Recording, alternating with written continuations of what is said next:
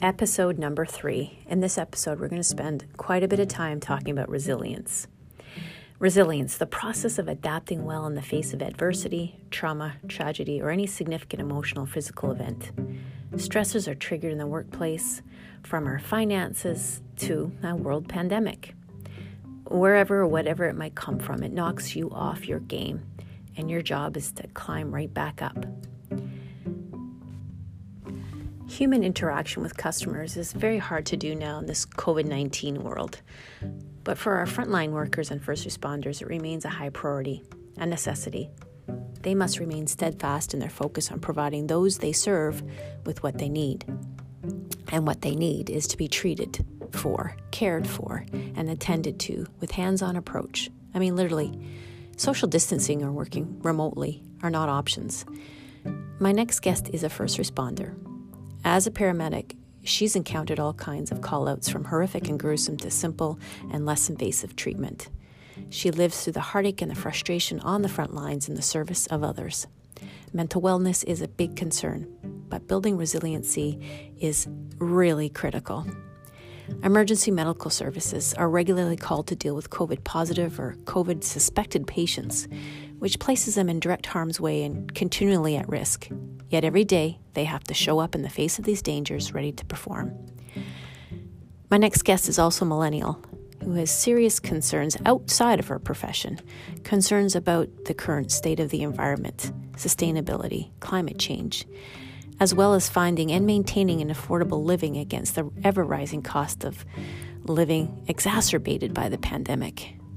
Despite what she's up against, research from a 2020 Deloitte Global Millennial Survey reveals that her generation, the millennials, is the resilient generation in the face of an unprecedented health and economic disruption caused by COVID 19.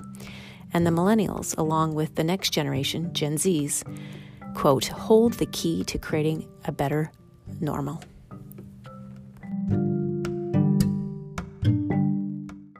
This is a conversation with Kelsey Lee. So, Kelsey, welcome. I have to confess before we even get into this, Kelsey was not randomly chosen among emergency medical service personnel to participate in this podcast. She is, in fact, my beloved stepdaughter, and I have been honored to be part of her life since she was about little over the age of two. And even from a young age, Kelsey has demonstrated resilience. It may have been observed at the time as stubborn focus or unrelenting determination, whatever the hell she put her mind to. But this was a sure example of a woman who's got determination. And just give you a case in point on a hike in Kananaskis Park, Alberta, maybe the age of seven, I can't remember, but you were young, carried a rock up a hillside. And that thing was probably a good five, five, seven pounds. So for a, uh, a young girl, I would like to think that it was like 20 pounds. But... 20 pounds, you were just practicing for your career. And it didn't matter how heavy that rock was or how much heavier it got the further we climbed up that hillside, but you were determined to carry it to the very end because once committed to do something, there was no stopping, there was no backing down, there was no asking for help. And it was just something that you had to do and would get it done. And it wasn't apparent then, but it is today. This mindset has probably served you well. And I would say that standing back and looking at it, this is the characteristic of a young woman who has resilience. So, but we're going to go right back in time, and I want you to paint a picture of exactly um, how it was for 2020 and responding to those call outs related to COVID or, or just any call outs. Paint us a picture. Yeah, I feel like it was a little more fright. Like we kind of went full PPE from the get go. Like anything that had anything, like you had a little bit of sniffles for half an hour, like we're getting gowned up kind of thing. So full PPE includes like uh, gloves, gown, safety glasses, face shield, and then a full N95 mask. Um, and like I feel like I sweat a lot as compared to the average person, but when you You're too young for midlife. super unbreathable uh uniforms on top of a like plastic gown. It's just like get gowned up, you go in and treat patients. A lot of these people, it's not even COVID, you know, like it's a lot of things like people could say they're short of breath because they're hyperventilating because they're anxious.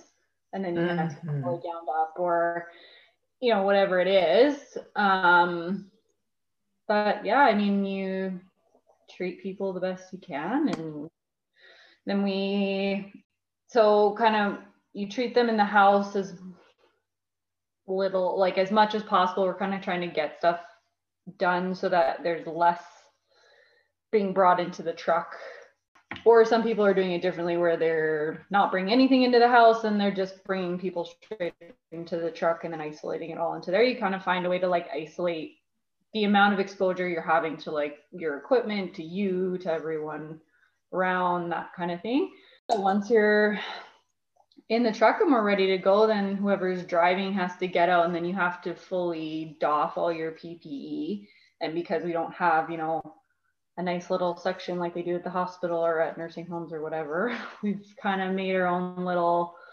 doffing area that's in a cabinet outside of the truck. So when you're super sweaty and taking off everything in like minus 30 oh.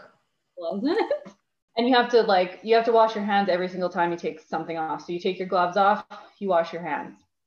Take your gown off, you wash your hands. Take your face shield off, you wash your hands. So it's like that and so yeah, then you go to the hospital and then especially at the beginning and still now every hospital in Calgary at least has kind of a different protocol with how we go about things when we get there. So it's definitely frustrating at first and still can be because there's no consistency. Like it's like what you do at one hospital, then you go to do that in another one and you get yelled at because they're like, why are you in here? You're supposed to be out there. And it's like the communication process with all this is frustrating to say the least. I was going to ask you about that too, because it occurred to me that the frustration of the job alone, the demands of the job alone, and the stresses is one thing, but the changing protocols or having to switch techniques and, and your regime on the fly, sort of thing, that's mm-hmm. got to have its toll.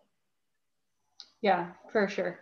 I think anxiety and stress came from it's just the unknown. Like you're coming into work every day and you don't know like you know what i did yesterday maybe that's not going to be the same today or even like a lot of things in our scope and stuff that we did changed because they are trying to limit exposure then you're questioning yourself on calls where it's like you know is do i risk the exposure for better patient care or do i go with what these new protocols are and you know try to limit exposure like it's this constant and back and forth where you're like am i doing the right thing for my patient and am I doing the right thing for me and my partner and for everyone around? And I was very curious just to see what kind of data and research has been done on this in your profession and in the field of stress and anxiety related to COVID. And it was an article I came across in the Canadian Medical Health Association, CMHA, the Alberta division.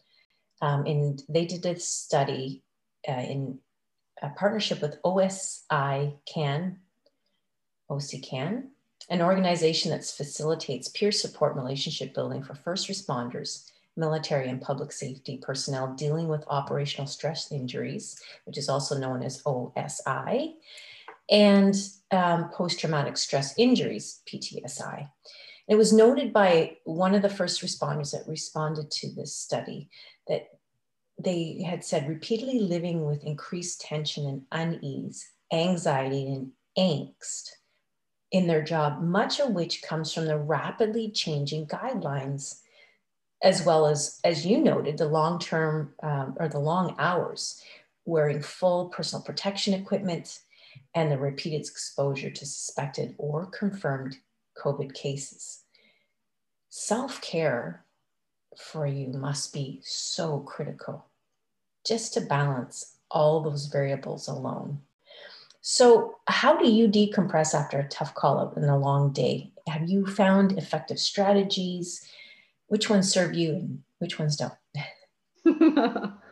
I think everyone in um, EMS and healthcare would agree that alcohol got used a lot.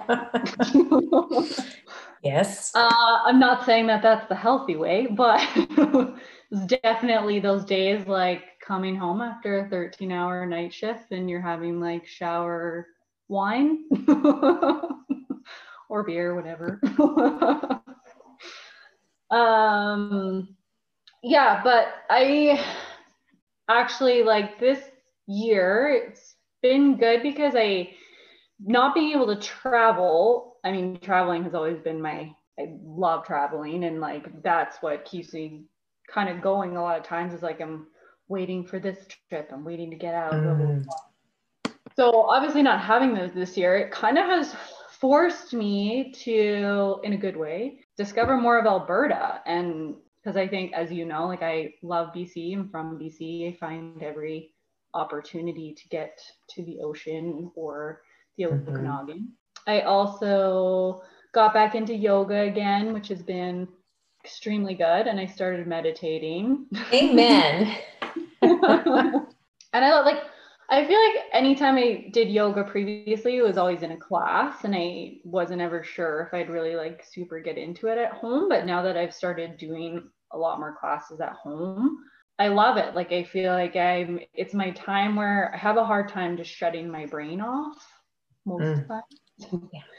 So even if it's my like I do a 20 minute fast flow class, like it just gives me that time to like shut my brain off. And there's times where you know, like I'm coming out of my relaxation and it's almost like a high, like you're just like fully relaxed finally. Yes.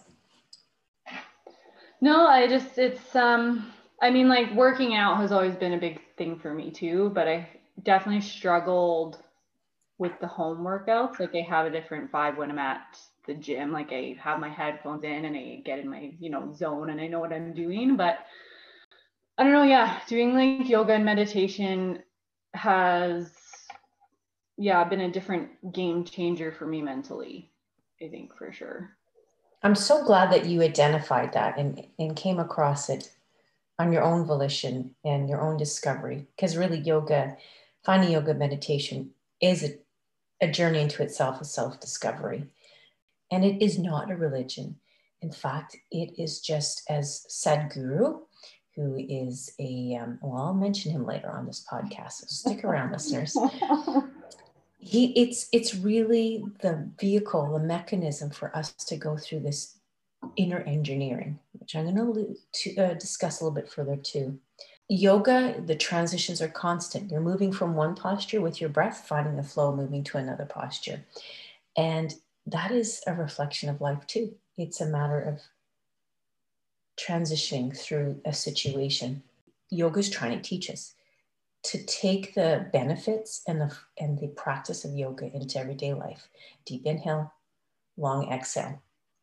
Truly the world needs more yoga and we're seeing that more and more in a time of deep uncertainty, not just from COVID-19, but we've ushered in 2021 Alberta, Calgary specifically, where Kelsey, you're from, had seen a terrible tragedy on the late hours of December 31st, a police officer killed.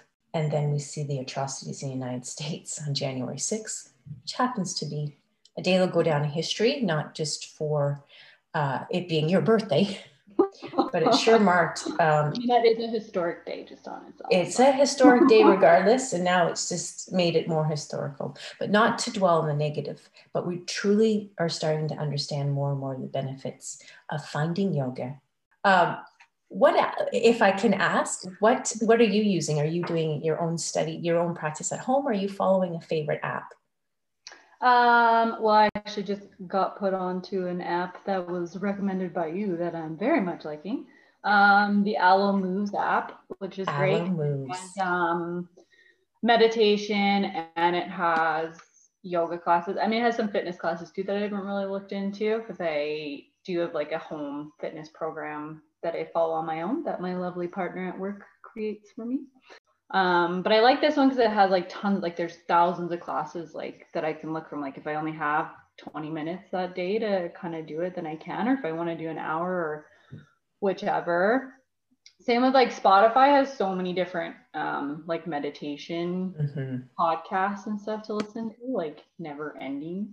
So mm-hmm. yeah, and even like a lot of times too, like you know, when you get into it, like there's times where I'll just do it on my own. Like I'll dedicate 10 minutes to myself and just like work on my breath work. And so important to take that time every day, whether it's like three minutes that I have or 10 minutes or whatever. Like I especially usually like before or after work for sure, just to like have that as me time, which I feel like it's a little selfish because I'm single and don't have kids or really a lot of responsibilities. so I technically have a lot of me time.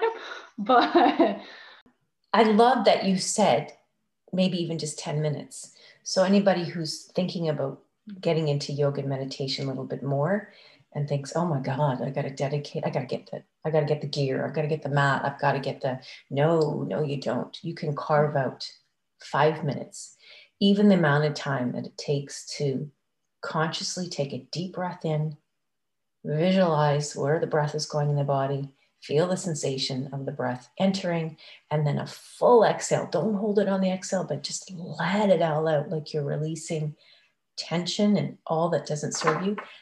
That's it. That's all. Yeah. Little micro movements. So start small. And so I appreciate that you you have shared that, even finding that 10 minutes in your day but you find like when I'm overwhelmed or whatever, like whatever's going on, if it's like some chaotic call or like you just ended a call of, you know, some drunk asshole yelling at you or whatever, like you take that like one minute to just breathe and only think about breathing and like it's a it's a game changer. A game changer. you know, I, I'm gonna go back to that report. I'm gonna be flipping back and forth here. I'm just so super excited to have this opportunity, Kelsey, to talk with you because of the profession you're in and that your generation has just made all these great discoveries. And, you know, the Deloitte research um, study did say something about the resilient generation. And one of the reasons why you are tagged the resilient generation is that, quote, you have enjoyed the unexpected benefits of slowing down and finding new ways to connect with faraway friends and family. And you know or just be that with your your practice your own me time self-care. So i would further argue that we're connecting not just with friends and families perhaps via zoom like we're doing right now but with ourselves which you alluded to. And there's so much to be said about the treatment of mental and emotional benefits of mindfulness and yoga and meditation, which we've talked about. So I went further digging into this hypothesis of mine, and I found an, a few articles, many dated before the pandemic, um, but all reiterate the same message.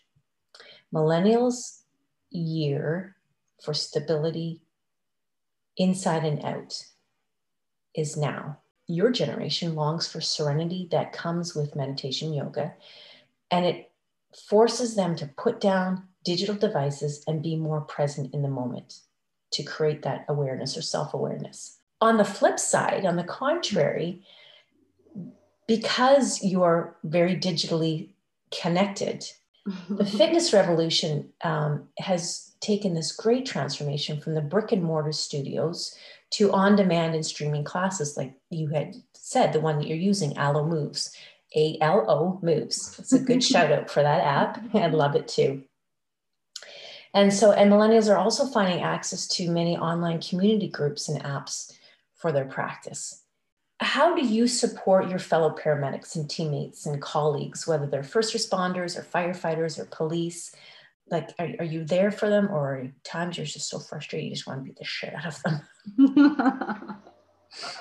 um, I think it's a little bit of both. I think, and that's even like pre COVID, that's, you know, especially now, like the ambulance bay or the medic room that we have at hospitals is like our airing of the grievances, like the rant room, like pretty much anytime you're in there with another person, you'll be either listening to them rant about something, you're ranting about something, there's 10 people ranting about something, like, and I think it's just a way of a lot of times it, you know, can have a negative energy, but at the same time, I think it's just a way of us getting it out.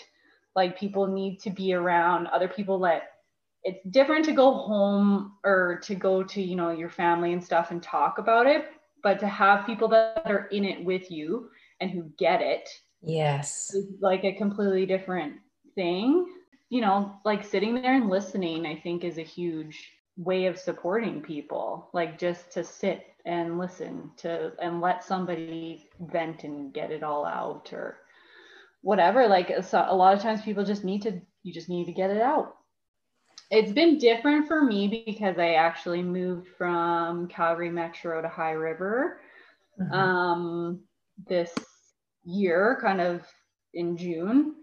Um, and I've always had a very good relationship with fire and police in the city. So I kind of expected that to just transition into my rural life. But I've definitely had a harder time connecting with fire and police rurally so it's it is different like it just is a different dynamic on calls it's different like you know like a lot of times you know in the city like i would know a lot of these guys girls you know that we're going on calls with and you can say like you know oh how's your night? You know how's things going? How are you doing? Just little things like that makes a difference right? To just have that little those little connections and stuff like that.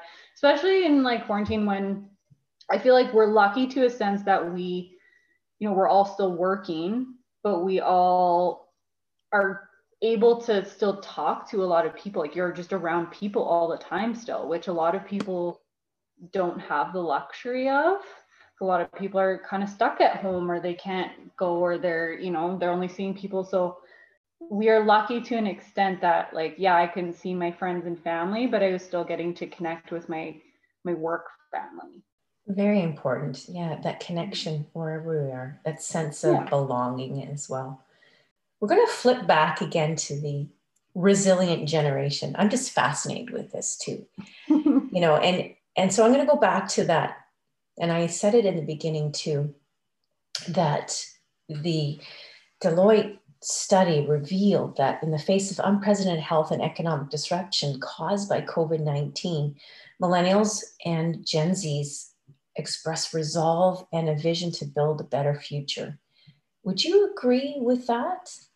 I would agree with that. Like, I think some of the awesome things that I've seen out of this pandemic and quarantine is so many people that are finding a way, like, figuring out whether it's making their own at home businesses, supporting local. And I think that's there's a lot of millennials that are in that group and I think our generation is huge for making a better future. Like there's millennials and Gen Z especially are huge behind a lot of these environmental either protests. Also in that research study, the resilient generation is recognized for their defining issues. And you had said that climate change.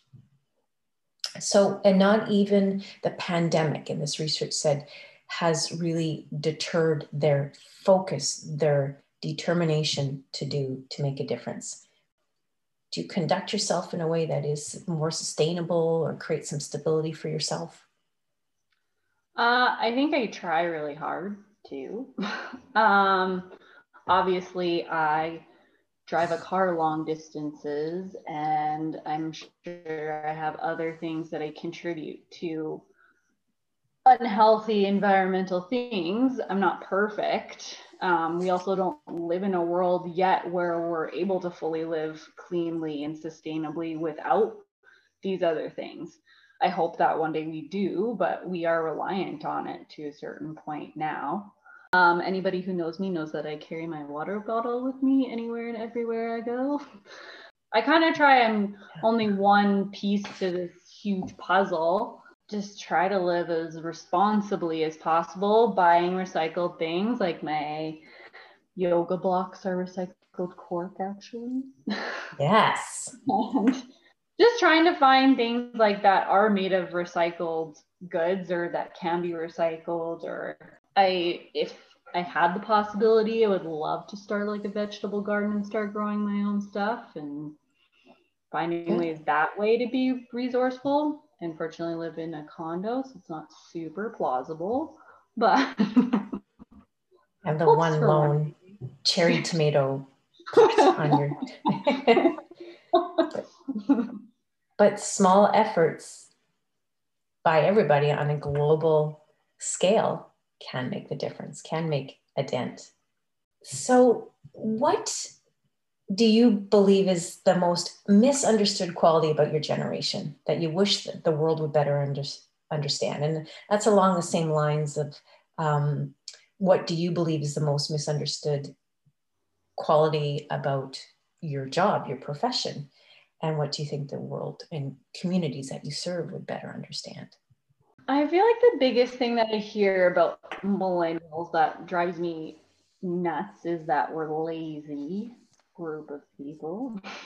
For starters, like I feel like it's really hard to group an entire class of people and say that they're all the same. Like anyone that's 24 to 39 years old, you're all resilient or you're all lazy, you're all this, you're all that. Like I don't necessarily subscribe to that. Like to an extent, I didn't have social media up until a year ago. So as a millennial, that's a little odd.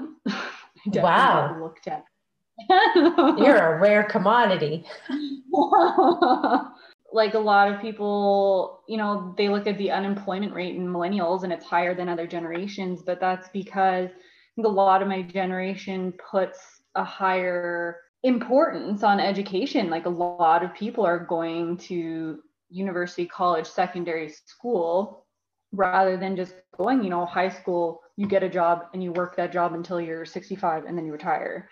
Like a lot of people in my generation are going to university, but then they're in university and they're switching their majors or what they're into because what they thought they were into when they're 18 they're not into now when they're 20 so they're switching to something else so they're in school for longer yes. um, and then you're coming out of university you have this student debt and then trying to find a job within that like a lot of my friends that went to university and college do not work in the industry that they necessarily went to school thinking that they were going to do. But i think it also makes it harder like housing prices are insane right now as compared to you know way back when. Like you're not buying a house for $50,000 $100,000 so you're coming out of school and you're you know 23 24 and now you have this debt you have to try and pay off you have to try and find a place to rent which is expensive on its own while trying to save up you know 20 30 40 thousand dollars to buy a house on top of that. Like, I don't think that has anything to do with laziness and not wanting to own a house. I think that has to do with the hand that we're dealt. What about your job? What is one thing that you feel that is not being recognized enough or appreciated and maybe misunderstood about your your profession? I feel like it's hard to pick one thing that's misunderstood about us because I think there's a whole lot that's misunderstood about us. Um, I think a lot of people don't know what our capabilities are. I think a lot of people don't know what we actually can do. I don't think a lot of people know what we do in a day today. Like day you can go from having someone run over by a bus right out the chute to your next call is someone that's been sad for a week and doesn't know how to deal with it to then you're going to a nursing home for a guy that hasn't pooped in five days and now his stomach hurts. Like it, you're constantly changing your way of thinking and how you're dealing with people and ems just in general kind of gets used and abused in the healthcare system. We don't really get looked at and even as like first responders i think everyone says we're kind of like the redheaded stepchild like Oh, really talks about us. No one really knows what we do, but then when they need us, they need us. Like, you know, even a lot of times on the news when you're listening, there'll be, you know, oh, there's a car accident on Deerfoot and fire and police are there, or fire was doing this, police was doing this. It's never like we're rarely ever mentioned, but we're always there. Not enough gratitude, recognition, and gratitude is being given.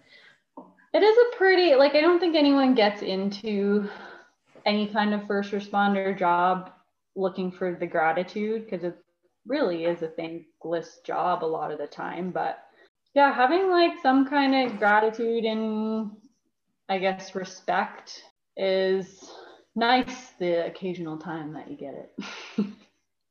yes. If you want to thank an EMS worker for their dedication and sacrifice, you can go to thankaparamedic.com. It's a website that's been created by the Alberta Health Services, allowing visitors to submit thank you notes to EMS members. Small gesture can have big rewards. And if you think anyone is experiencing mental health distress during this time, you can also reach out and call the 211, which is Alberta only, or the mental health helpline at 1 877 303 2642. And here is something even more amazing to tie in the thank you with meditation and mental wellness called inner engineering, and it's from the Isha Foundation. Now, the Isha Foundation was created by Sadhguru.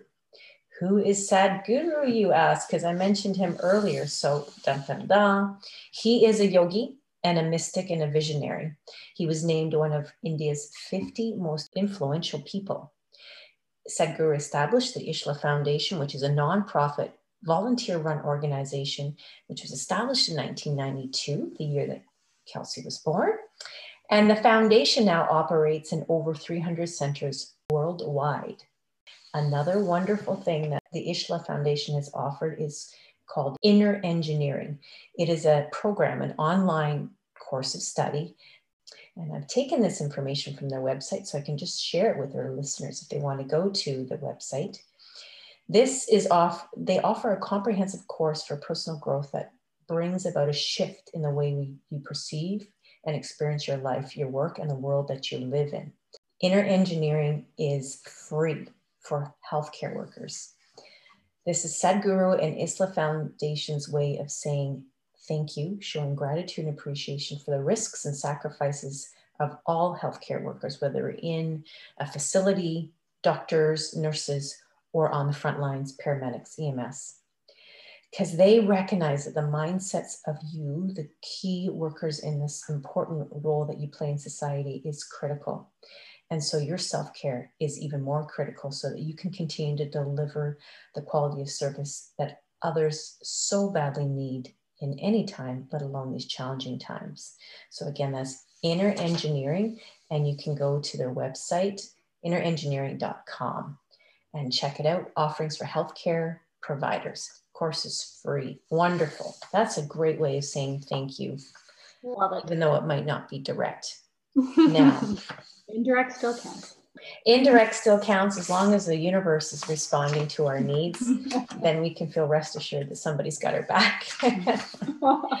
yeah. Um, I do want to go on though and ask you some interesting questions this is what we call the flashcards part of our call. Da, da. the first word for you, Kelsey perseverance. Me still going to work every day.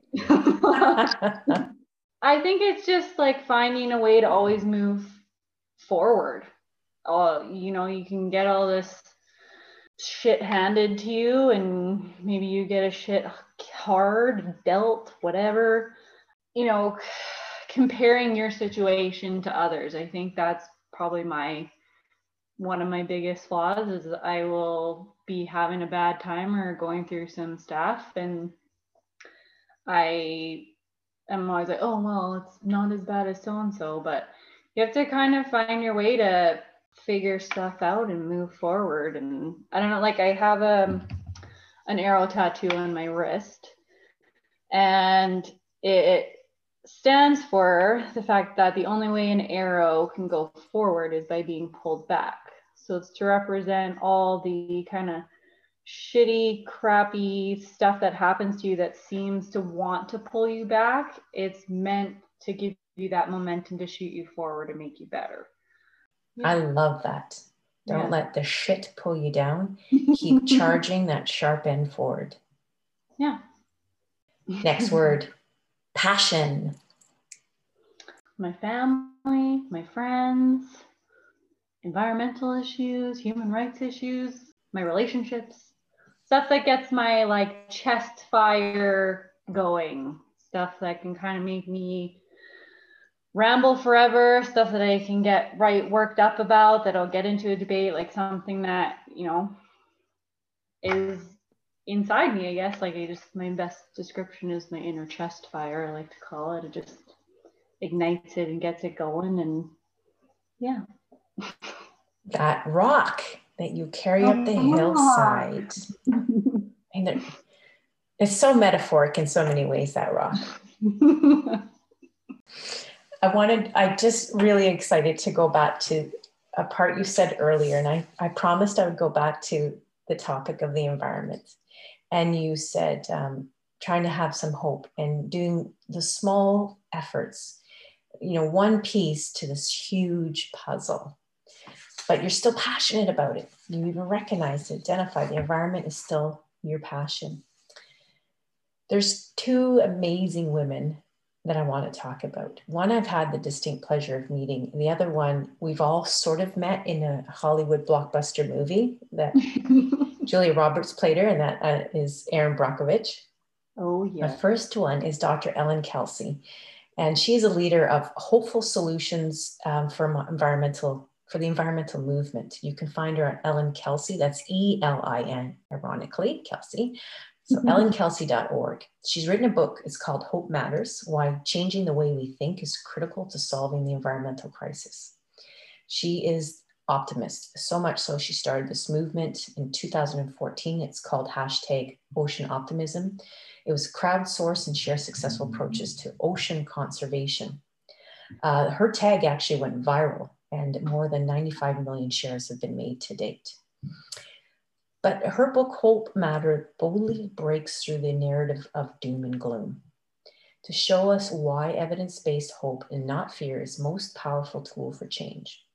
Dr. Elin Kelsey shares real life examples of positive climate news, and she reveals the power of our mindset to shape the reality, the resilience of nature. And you talked about that, just being standing alone in nature, and the transformative possibilities of individual and collective action.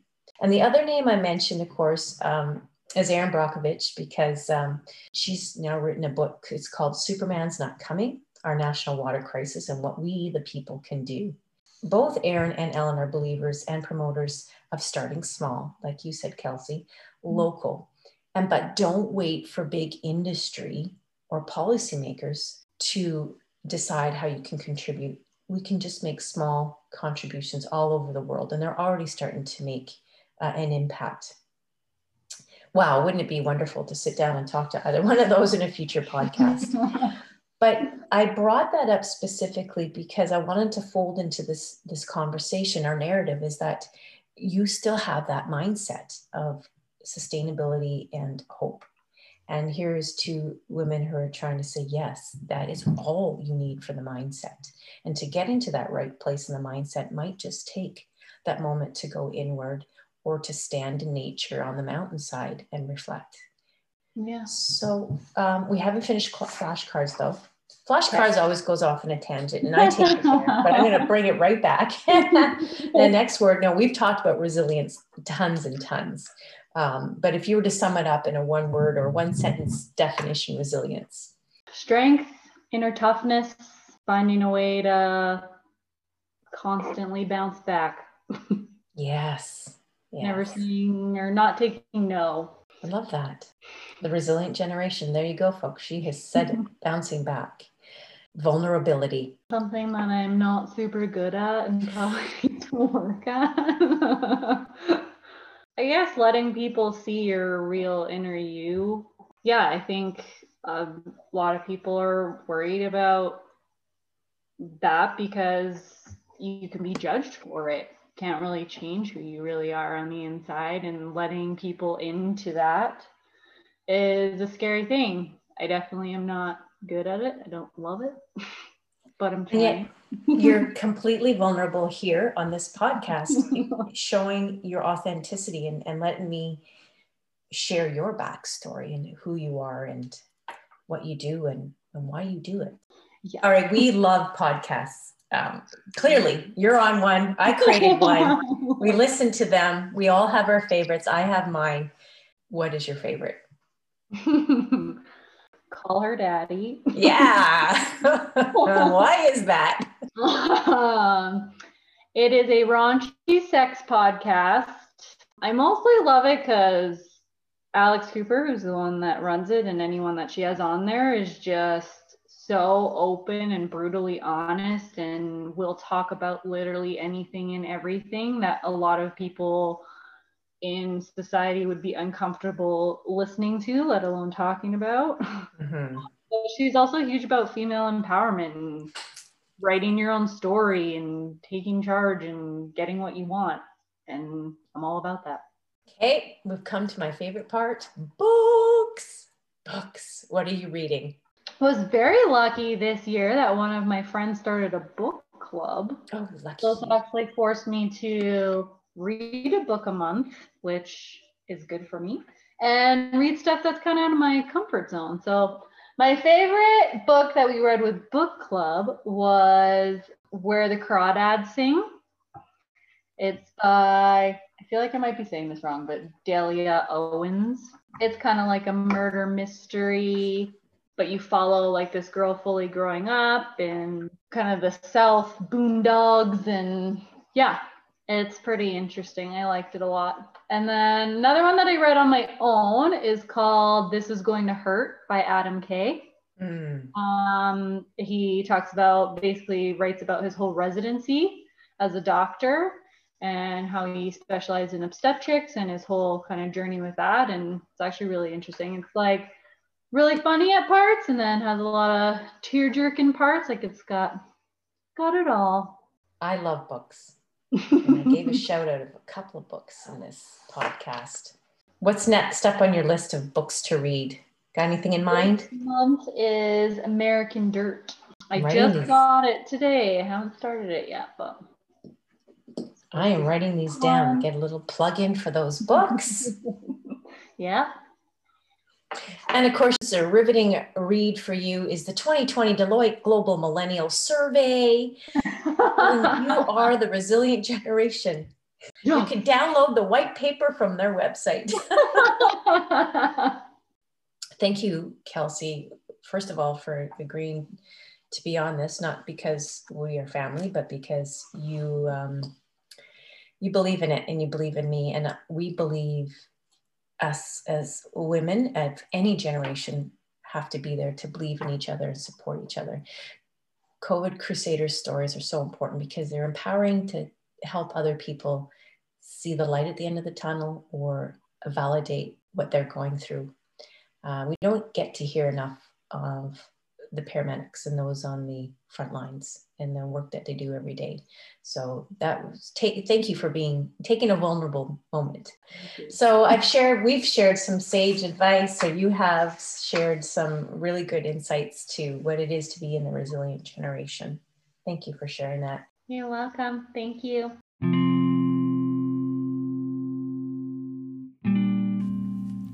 Millennials and Gen Zs were hit hard with the fallout of the pandemic. Nevertheless, survey findings reveal they continue to remain steadfast in the resolve to reset themselves and their surroundings. Defined as a resilient generation, Deloitte summarizes those who are aged 39 and younger are not just hoping for a better world to emerge after the pandemic, they want to lead the change. Overwhelmed and not sure where to start?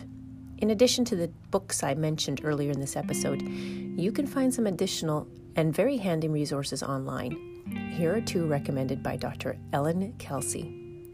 The Solution Story Tracker, a curated database of reporting on responses to social problems, and it provides coverage of effective and promising ideas and approaches. You can find them at storytracker.solutionsjournalism.org. The second, Project Drawdown, the world's leading resource for climate solutions.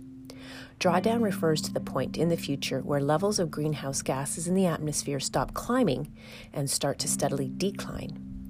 Project Drawdown is a leading resource of information insight about climate solutions. You can find them at drawdown.org. You know, because millennials and Gen Zs together account for most of the global workforce, their mental health issues present an enormous challenge for employers around the world. Entrepreneurs and organizations looking to redefine their values and rediscover their strengths, start with your employees and ensure their needs are being met. I mentioned it before, and I cannot emphasize this enough. If you or someone you care about is struggling with mental and emotional health, reach out and help. No matter where you live in Canada, support is never far away. Visit crisisservicescanada.ca. Call 1 833 456 4566 or text 45645. I'd like to close this episode with some very astute remarks from the yoga community. To paraphrase Shannon Roche, she's the president and CEO of Yoga Alliance and Yoga Alliance Foundation. Yoga is particularly well designed to help each of us build the courage, empathy, capacity, and resilience needed to hold space in a time of transition. So, with that in mind, in this new year, please, let's take good care of ourselves and each other, exploring ourselves with the tools that yoga, meditation, and mindfulness provide. Do what we can to help people find and build their capacity to heal rather than wound. Unfacts is a podcast original from Anchor. Each episode is created, recorded, and edited by me, your host, Mary Lee. I am the owner and founder of MTG Communications, Inc. If you have an interesting backstory worth sharing with the world, and believe me, you do, we'd like to hear from you. So get in touch at mggcommunications.ca. At MGG Inc., our business is telling your business. Namaste.